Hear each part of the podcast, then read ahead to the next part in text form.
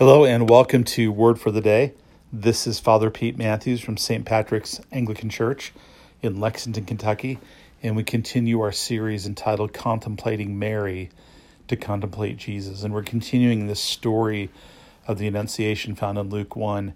And it says, after Gabriel announced that she would bear the Son of God, um, she asked, How will this be since I am a virgin? In other words, I've never had relations with a man, and by implication, I've never been pregnant before. How is this going to happen? And so Gabriel answers her. He says, The Holy Spirit will come upon you, and the power of the Most High will overshadow you. Therefore, the child to be born will be called Holy, the Son of God. So, Mary, we're, we're still considering Mary as Theotokos, as the God bearer, as the mother of God. And this reinforces that affirmation the church has made for 1500 years, really longer. It was, it was declared the proper address at that council in the fifth century, but the church had been using this title for Mary for a long time. And part of the answer is what we saw in the last episode in Luke 1, and another part of the answer is right here that the one who Mary is to bear um, was conceived in her not by a man. It's not that Mary got pregnant and God somehow anointed this child so he could progressively become somehow divine, but that from the moment of conception, this one, this son of hers, is also the Son of God, and the Holy Spirit is the one who, who in a sense, um, uh, overshadows her so that will happen. Now, what's interesting about this text right here is the language of the Holy Spirit overshadowing her echoes Genesis 1, where it says, The Holy Spirit, the Spirit hovered over the waters and over the earth, and out of it, the, the Holy Spirit brought creation. And so, so the, this language that Gabriel used is a signal to us that this Son of God is the one who's going to bring the new creation. He's the one who's going to make all things new. He's the one who's going to bring salvation.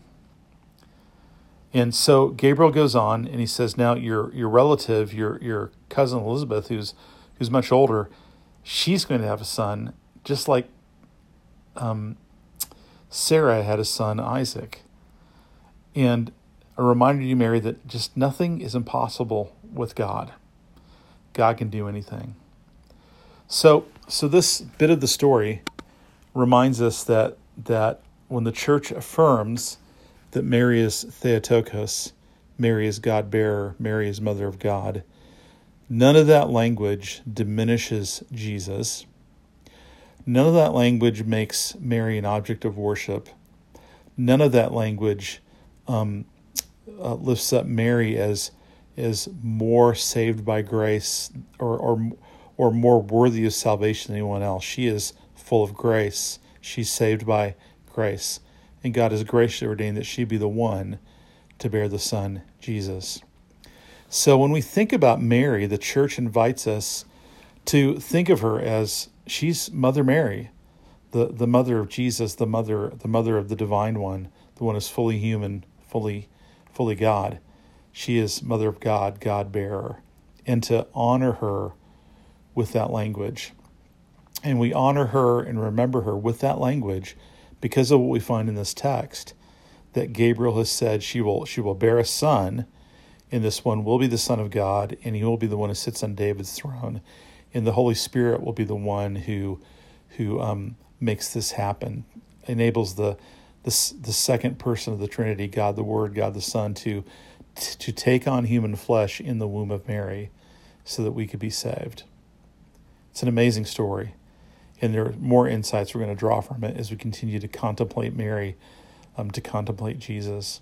But I hope as we're kind of going down this path that this is new ground for you, that you're seeing how the invitation to remember Mary, the invitation to give attention to Mary, the invitation to contemplate Mary, done rightly, draws us to Jesus deepens our insight about Jesus and reinforces the truth that he is fully God and fully man. God bless and have a great day.